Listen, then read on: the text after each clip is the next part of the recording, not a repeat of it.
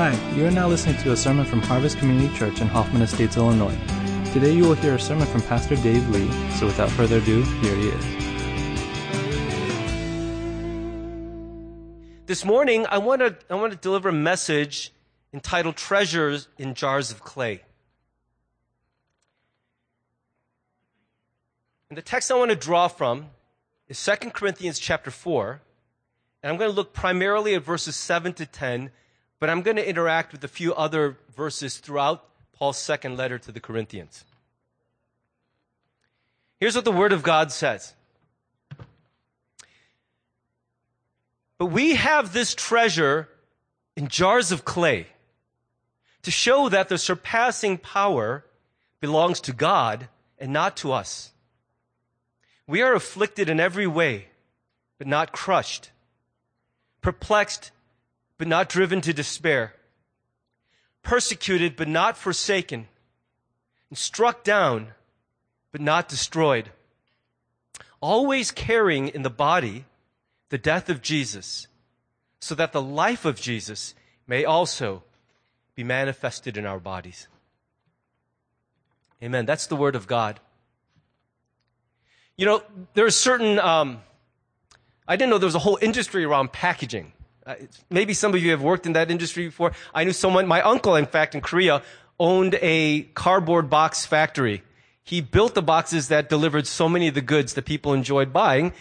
He didn't have fire insurance. One day it burned to the ground. He lost everything. But there are whole industries built around packaging. And there's certain packages that evoke positive feelings in us almost right away right? I mean, some of, some of you are like, is that, does he have a, is he surveilling my house? Some of us, this is every day in front of our doorstep, right?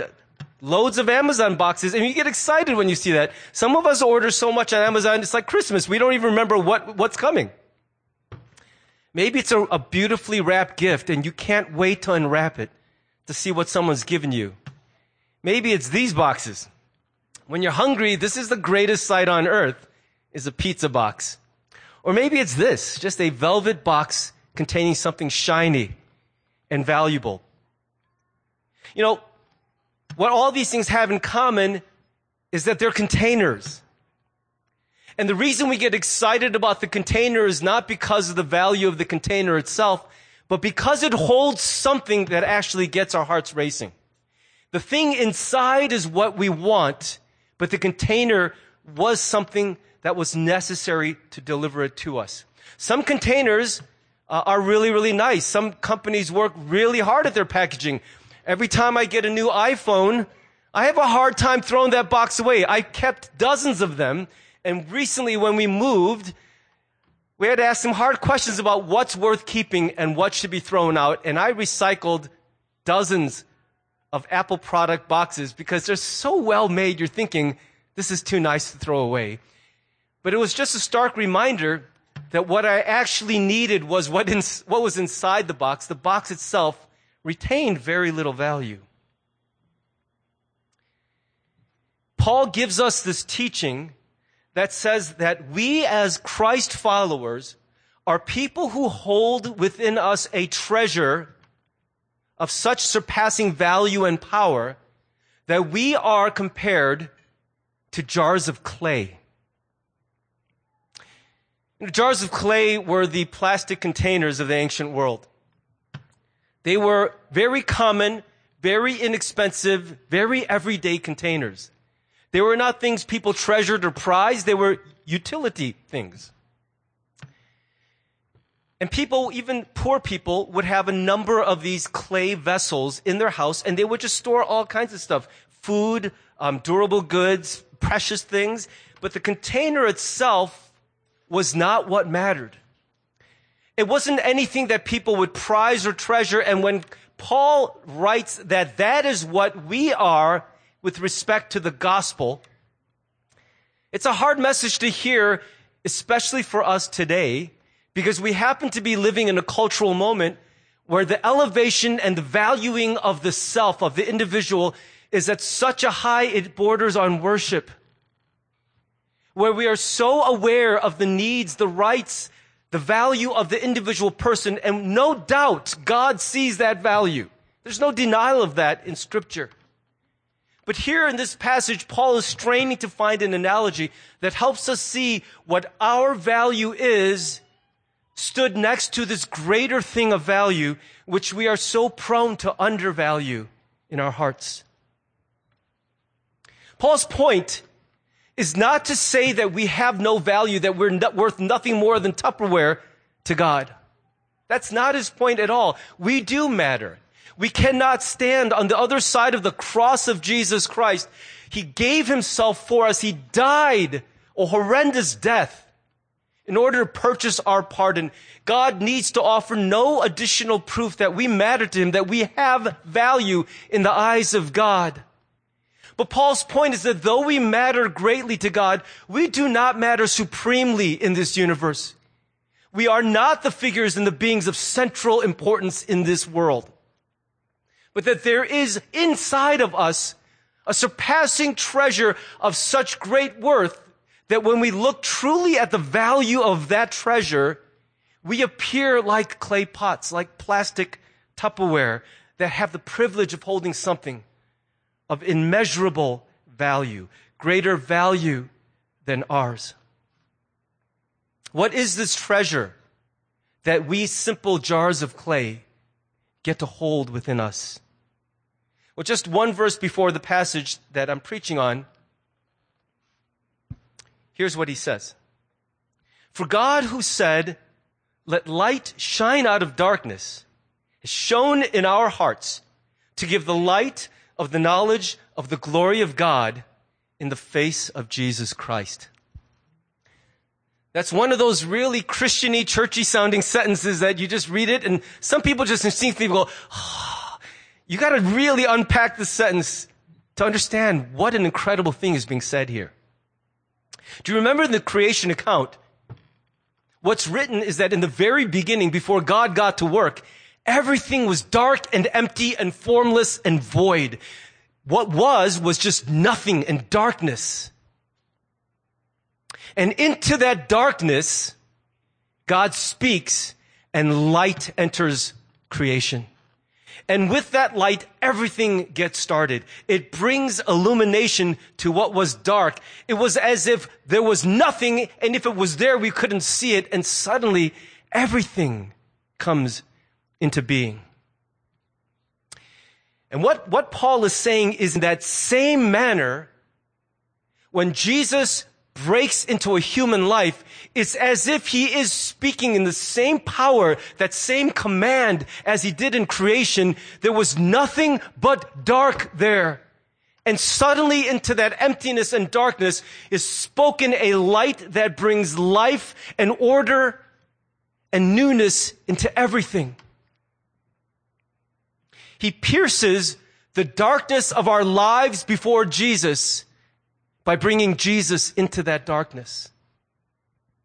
This is not a denigration of the human existence. It is most of all an elevation of the power and the effect that Jesus has when he truly enters a life. Not just enters the ears or the eyes, but enters the depth of a human life. The transformation, the power is enormous. What he's saying is the life before that entry is like darkness and void, and the lights get switched on. This is the treasure that every true Christ follower holds in their being is that the greatest thing of value in my life is that I know Jesus Christ. And there was a time when I didn't, and I remember very clearly what that life was like. Some people have a very dramatic story to tell of what that life was like before Jesus. Some, like me, just had a very meaningless, shallow, middle class suburban existence, content to ignore God completely and live for something else. Having no idea what I was missing, just chugging along as a mammal on this planet.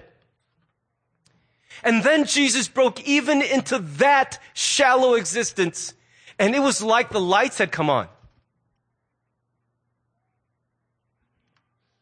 In 2 Corinthians 4 4, just a couple verses before this, Paul says the God of this age has blinded the minds of unbelievers so that they cannot see the light of the gospel that displays the glory of Christ, who is the image of God. And here's what Paul is saying there. That it's not just that the, the people who don't know Christ are closing their eyes or burying their head in the sand. They are unable to see in Christ the truth of who he is, even when it's ex- elucidated, even when it is uh, is presented clearly, even if they read the books in which he is described, until a moment where God quickens the heart of a human being and opens up that heart, a person is not able to see in Jesus who Jesus actually is.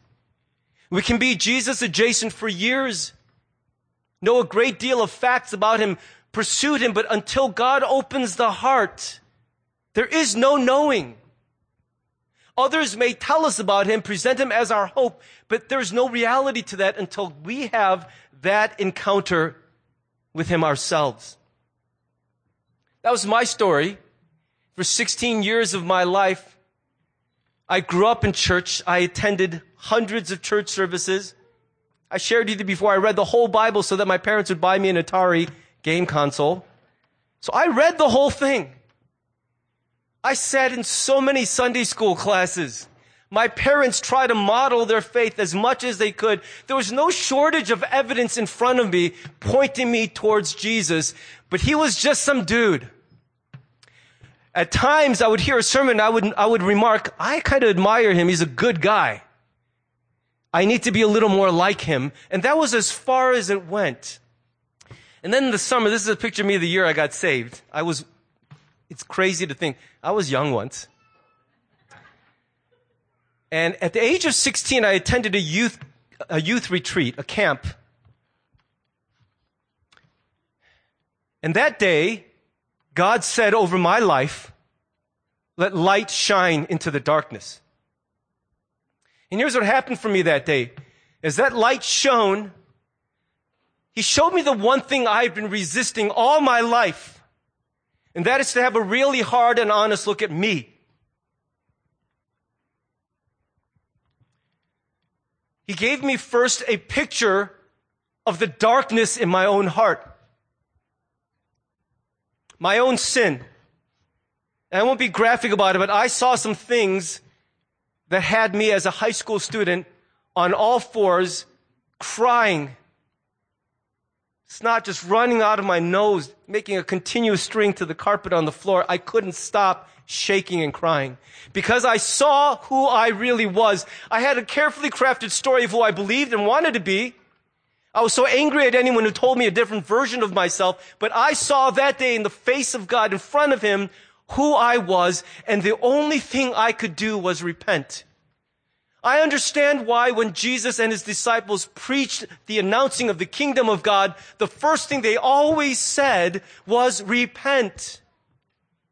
I learned that day that you cannot come to know God if you present yourself to Him as someone who wants a better life or who is a victim of something else. I had to come to Him as one who has sinned and is in need of forgiveness. That was the, the, the thing that turned the key in the lock to introduce him into my life. And that day he spoke, let light shine into the darkness of this young man. And I've never been the same. I'm not perfect, but I've never been the same since he showed me who I am. I wonder if that speaks to you where you might be today. Because I don't think we can begin a relationship with God on any other terms than in a posture of true repentance. And when we actually do that, there's an immense relief as the God who is holy accepts us nonetheless. And he cleans away everything which is caked over our hearts and we couldn't scrub away ourselves. I want to invite to the stage my friends Corey and Christina Hess. They work and live up in Wisconsin, and one of the things that they do to serve the Lord is they volunteer at their church leading a ministry called Celebrate Recovery. And their story is such a beautiful story of the way that God does this great work and has this treasure in jars of clay. So, Corey and Christina, I want to invite you to share your story with us. Thank you. Thank you very much. So, we are Corey and Christina Hess. We um, are members of Westosha Lakes Church up in Wisconsin, where we run a Celebrate Recovery um, ministry. And now that I've heard about the darkness, I understand why we're speaking here. We are great examples of that darkness. Um, so I'll get us started off. So I grew up uh, surrounded by godly families in a church that was built by my grandfather. I was always told how much smarter I was than those around me, whether it was students at school, other students, or siblings at home. I was routinely, I was also routinely being abused physically, sexually, and emotionally by various family members. I was told that I had been given this limitless potential and simultaneously being told that I would never live up to it. Mixed in with all this was the message I was hearing that God loved me and would protect me and care for me. All I had to do was ask. I asked, but the abuse didn't stop. For whatever reason, God had also judged me a failure. The promises that He made didn't apply to me. My first memory is of my parents divorcing when I was three. I remember them fighting and her packing a suitcase. My mother was caught in infidelity and they could not reconcile, and so she decided that it was better for her to leave. We only got to see my mom when it was convenient for her. I was left with a sense that I was abandoned. At this same time, between the ages of four to eight, I was also being sexually abused by an older neighborhood kid. Both of my parents struggled with chemical dependency issues. For the evils have encompassed me beyond number, my iniquities have overtaken me, and I cannot see. They are more than the hairs of my head. My heart fails me. Psalm 40:12. After my mother left my dad, she became involved in an abusive relationship. As I had witnessed the fallout from this relationship, I decided that I would never be abused like that. This decision, mixed with unresolved angers and fears, led me to become a violent person. Her choices led me to believe everything else would always be more important than us. I was insecure, but put on a mask of overconfidence. By high school, I was angry and acting out, smoking, drinking, and getting high. I hung out mostly with guys and ended up becoming sexually involved with multiple boys that had girlfriends. Despite these issues, I was still getting good grades and never got caught, which allowed me to feel like I was doing okay. Whoever conceals his transgression will not prosper, but he who confesses and forsakes them will obtain mercy. Proverbs 28:13. So, as I became a teenager, my insecurities, failures, and guilt turned into anger. I was angry at my parents and myself, but mostly I was angry with God. He had broken his promises, so I rejected him. I turned to drinking and drugs. I fought and became promiscuous. I was going to find my own joy and my own purpose. Somewhere inside, I always knew God was there, but I was better off without him. In my early 20s, I was living in Milwaukee I was doing well financially and had more friends than I could keep up with. I was going to the bars every night, and I was rarely going home alone. I was living the exact life that I had convinced myself that I wanted. On one particular night, God spoke to me personally. He said, There's more to life than this. I have more planned for you. And that froze me in my tracks. For the first time since I was a child, I had doubts about the trajectory I was on. I started attending church again, but for the next five years, I was living a double life. I would spend my weeknights at the bars, sleeping around and getting high. Then every Sunday morning, I would make my weekly pilgrimage to church where I would weep violently while everybody around me worshiped. None of my friends knew Jesus, and I wasn't telling them about him. Instead, I was using them to feel better while watching them walk the road to hell. A few years after high school, Corey got hired in my department at work.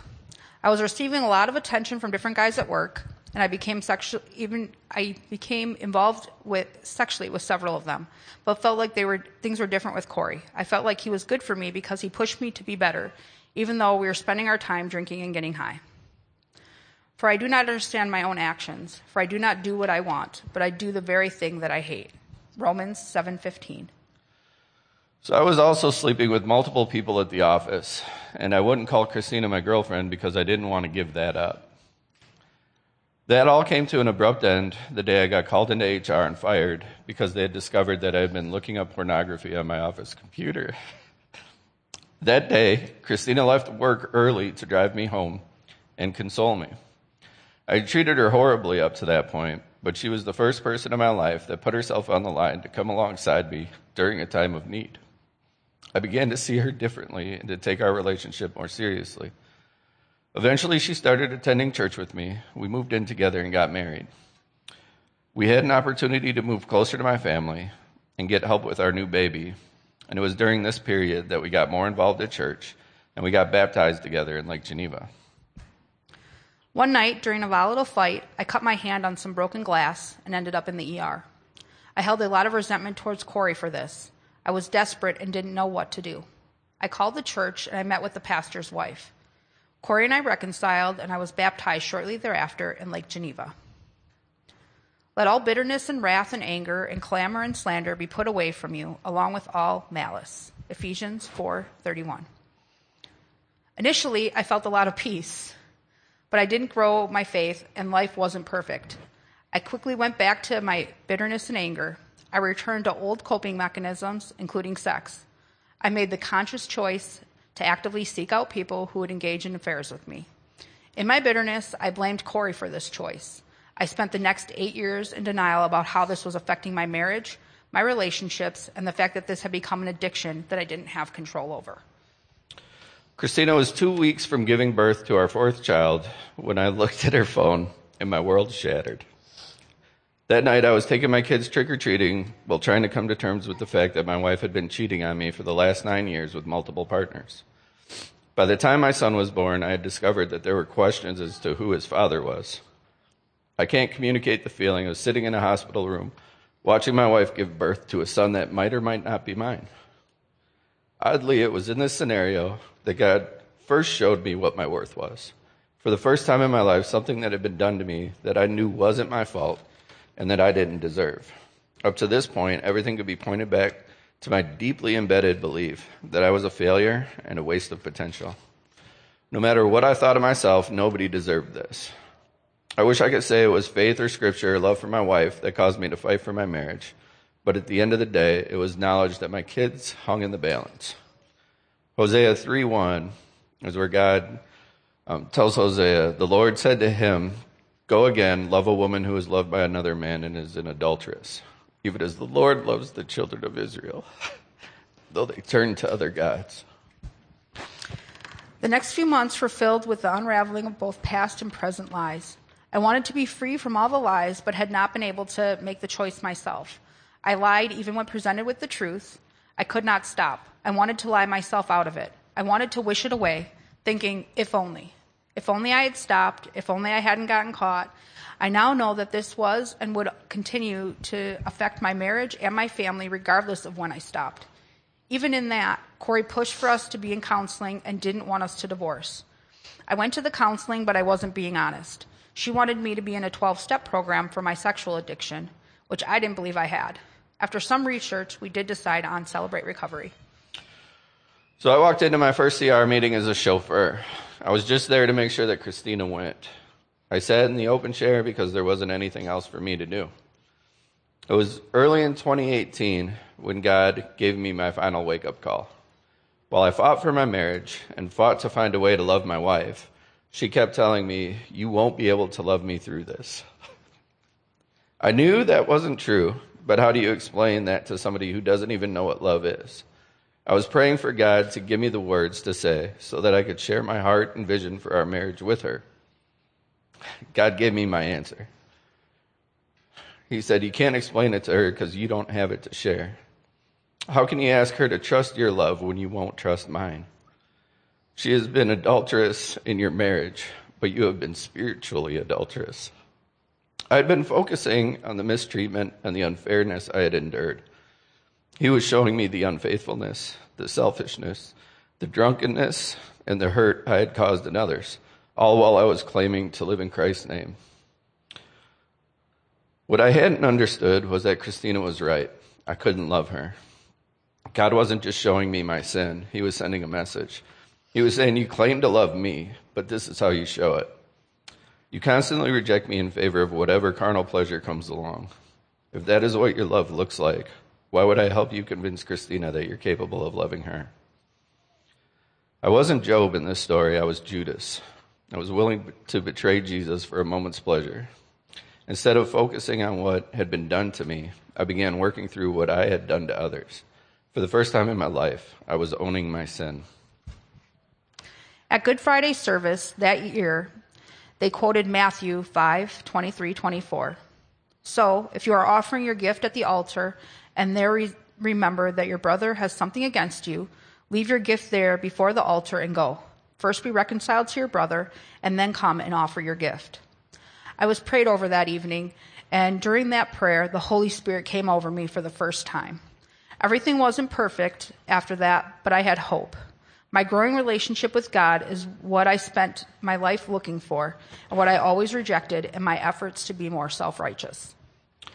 God is constantly convicting us and revealing new areas where we have work to do. We are fallen people living in a fallen world. However, He has also given us a framework in which to work through those issues.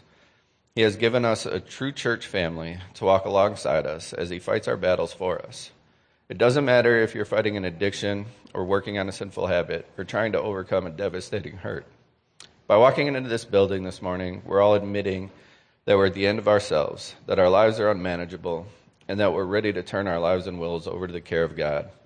Even if the problems that brought us here look different, we are closer to being in the same place than anybody you're likely to meet anywhere else in your life. I want to thank you guys for giving us the opportunity to share. Um, we had to read it because A, I get emotional, and B, we will be up here all day talking if we don't limit ourselves. So thank you guys.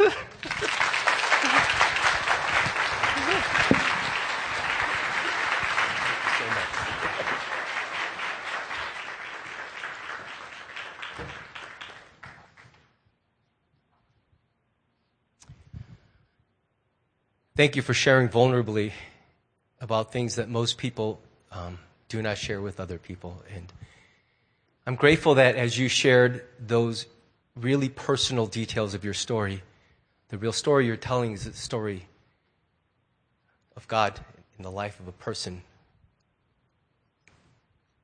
Corey, something you said really rocked me. That the turnaround happened when you realized you were not Job, but you were Judas. And I think that is the invitation that opens the door to God in our lives. Corey and Christina mentioned Celebrate Recovery, and it's a ministry that is not familiar to many of us, but perhaps some of you are somewhat familiar with it.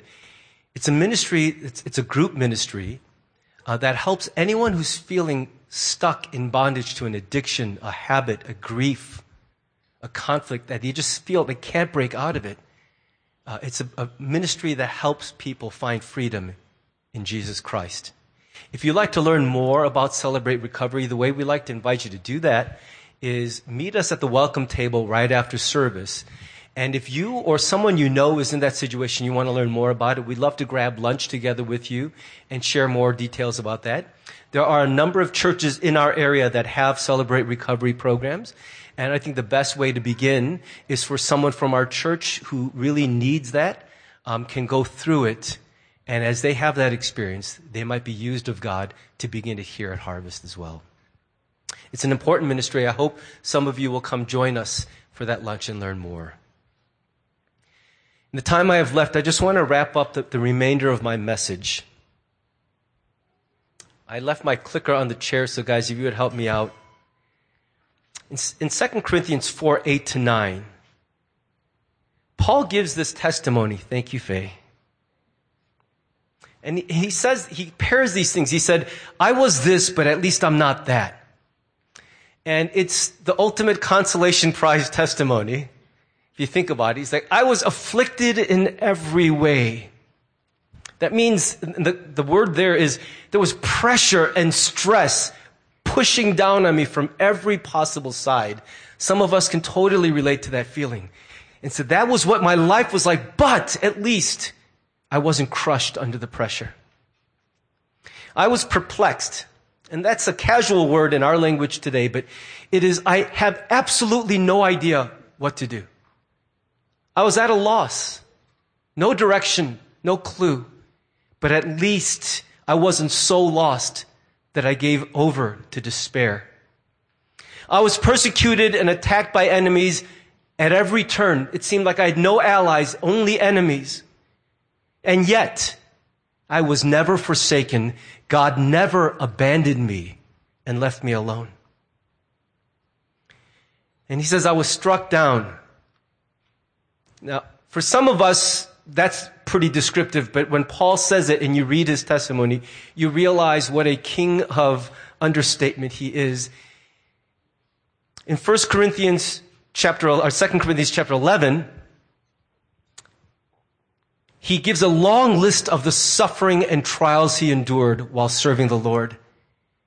And any one of those trials would have sorely tempted most of us to quit ministry. And he says, I was struck down. The kind of punch that makes your legs buckle. But even so, I was not destroyed. What Paul is saying in these juxtapositions is that even though the clay jar of his life was cracked again and again and again in the service of Christ, the one thing he could honestly say at the end of all that was that the treasure inside him held him together. And even if he couldn't say he had a trouble free life, a pain free life, what he could say was God showed up every single time and preserved my life. Here's what's extraordinary about that. This is all a conviction that Paul got in hindsight. After the deliverance, after he was rescued, he was able to point to God and say, He saw me through. But he also begins this letter to the Corinthians in chapter 1, verses 8 through 9, by saying that when he was going through it at the time, it didn't feel like victory at all. It didn't feel like rescue. It felt, here's what he says, for we do not want you to be unaware, brothers, of the affliction we experienced in Asia. For we were so utterly burdened beyond our strength that we despaired of life itself. Indeed, we felt that we had received the sentence of death. But that was to make us rely not on ourselves, but on God who raises the dead. All of this suffering happened because he happened to be the clay jar that was holding forth to the world the treasure that God breaks into the darkness of human lives with his light. That he makes God known through the face of Jesus Christ, who holds the glory of God in him. That he says to the world, there is hope, there is change, there is newness in the midst of everything that you're facing, and there is forgiveness for the weight of guilt and regret and shame that you bear. The amazing thing to me is that Paul could have spared himself this agony at any moment. All he had to do was stop living this way. If you took on a job that led to your physical attack again and again, hardship, poverty, homelessness, hunger, cold, imprisonment, wouldn't you at some point hear your friends go, maybe you should get another job? Maybe you're doing something wrong. And in fact, that's one of the big reasons why Paul wrote Second Corinthians in the first place, because the people in the church at Corinth were confused. They said, Paul, all these super apostles, that, that's what they're called. In the Greek, it's hyper apostle. Cracks me up. I, I, I think of certain, certain figures in the Christian world when I hear that. Super apostle. These are not clay jars. These are enameled porcelain jars, jewel encrusted with gold trim. These are fancy containers. Nothing bad ever seems to happen to them. They don't crack. In fact, everywhere they go, they all they, they're the DJ Khaled's of the ministry world. All I do is win.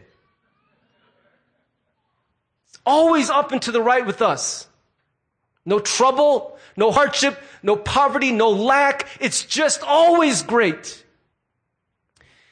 And the people at Corinth said, Paul, why do you always seem to be in trouble? Why do you always have cuts and bruises? Why are people always stoning you? How come you're in prison half the time? What are you doing wrong? Because these other guys are successful and you've got nothing but bad news. And Paul could have stopped that train at any moment and just gotten off and said, You're right. There's another way to do this whole thing. But he didn't. And what Paul is testifying is that I did not protect this jar of clay as my highest aim. That wasn't my goal, was to preserve the clay jar. My goal was to preserve and hold on to the treasure that I was given the privilege of containing. That was the greatest end of my life. His life's mission was not to preserve the container, but to hold fast to the treasure that lay within. That was his greatest calling. And so even though his life could have been much easier by taking another path, he refused because the treasure that he got to carry was of surpassing value, immeasurably worth more than keeping his being held together. And as he chose to preserve and hold the treasure, the treasure held him together.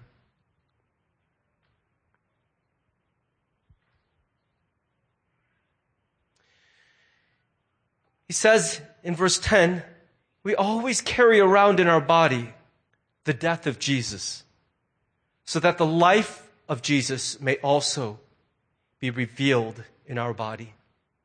It's just another way of him saying, I chose to follow Jesus in the way of self sacrifice and death to self. And as I did that, the life of Jesus poured out of me and others saw.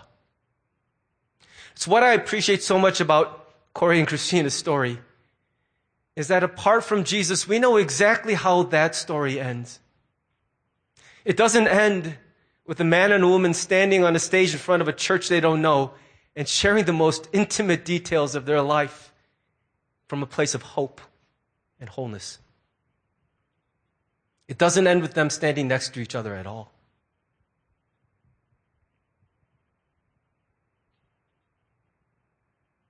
I'll finish with the remarkable statement that Paul makes in verses 11 to 12. For we who are alive are always being given over to death for Jesus' sake, so that his life may also be revealed in our mortal body. Now listen to this, because this is what ministry is. So then, death is at work in us, but life is at work in you. He said, I chose not to preserve this jar of clay, but I chose to hold fast to the treasure. And as my clay jar is getting wrecked, at least the life of Jesus is flowing out of me into you. What is your greatest treasure? What do you spend the most energy and time and resources preserving, protecting, improving, beautifying? What is that treasure that you most hold dear? Could it be that sometimes we slip into treasuring the container itself above all things? Could it be that when your clay jar is finally cracked open, the real treasure will be revealed?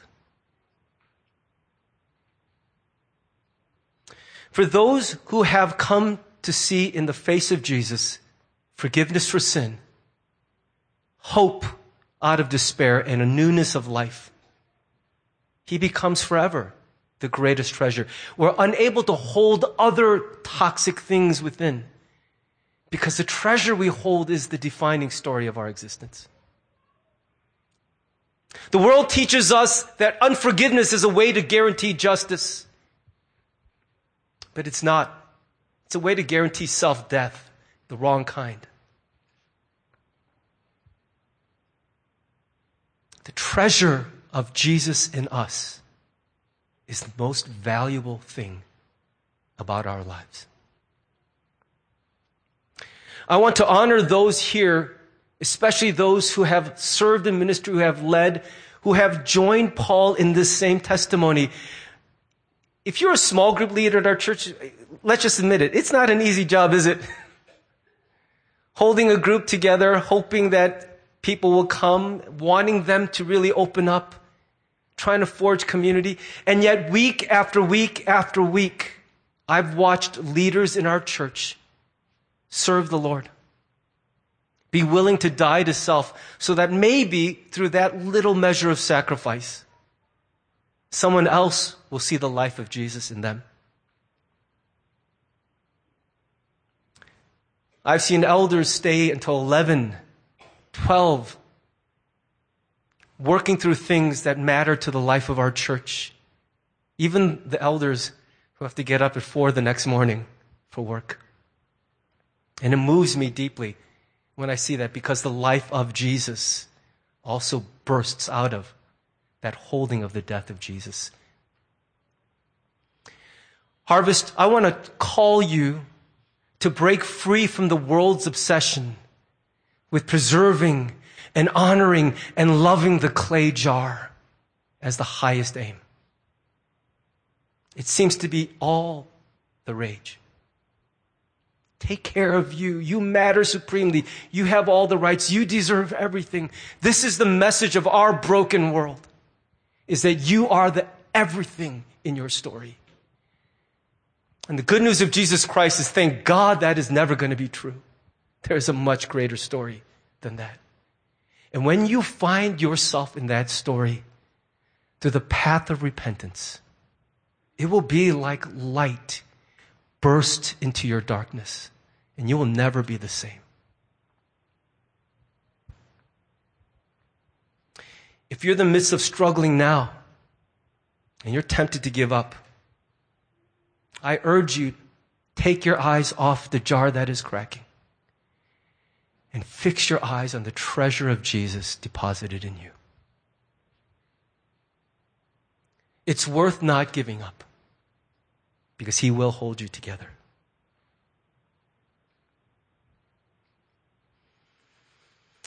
I want to invite you just to um, take a moment as the, the band comes back up.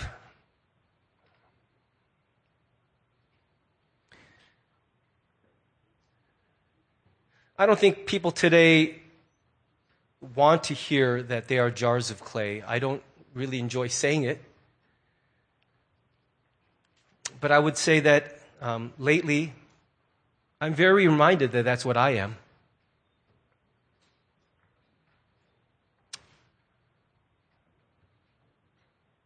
And I'm grateful that this container isn't all that I am. It's, all, it's not all that you are either. What is your greatest treasure? What do you hold inside that is of immeasurable value? That thing for which you would even give up your life just to hold.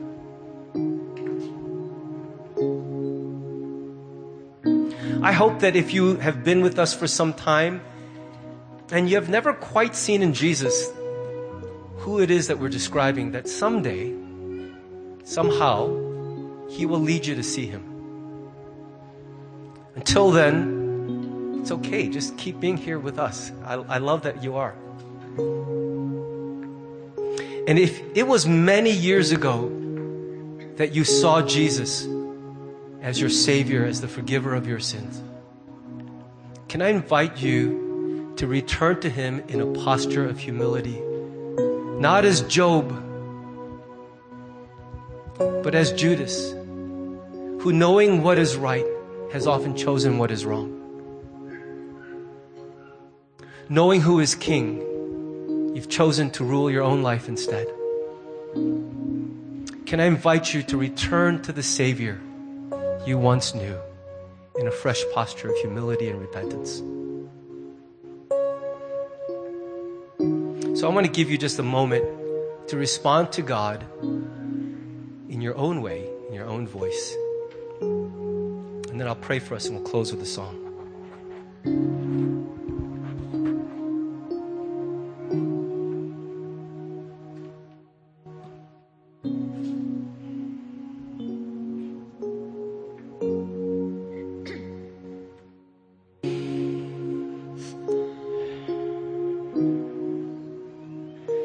Let's pray together. God, I pray that you and your word would remain with us. That anything that has been spoken in flesh, just words of people, would fade away, and the things you yourself are saying in this room today would burrow themselves into the souls and the spirits of each person here. Grab onto us in a way that doesn't let go.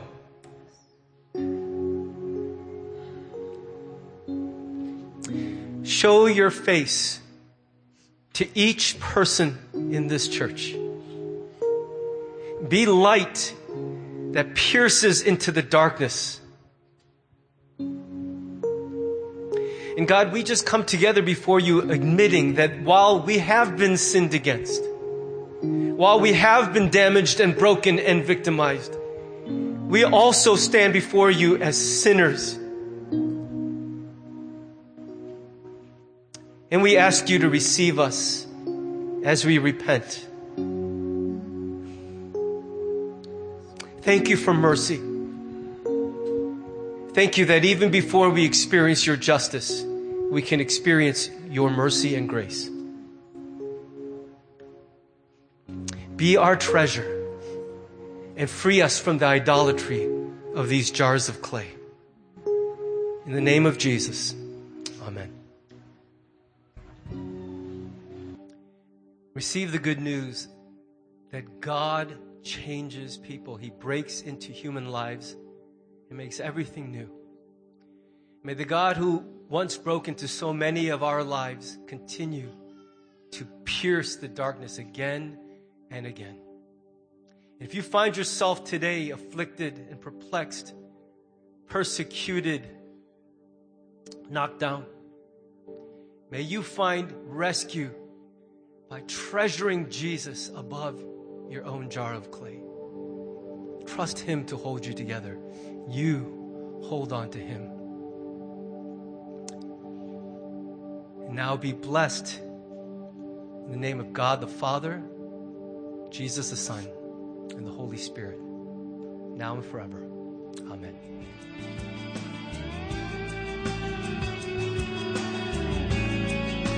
Thanks for listening to the sermon from Harvest Community Church. If you would like more information or have any questions or comments, check out our website at harvest-community.org. Thanks for listening.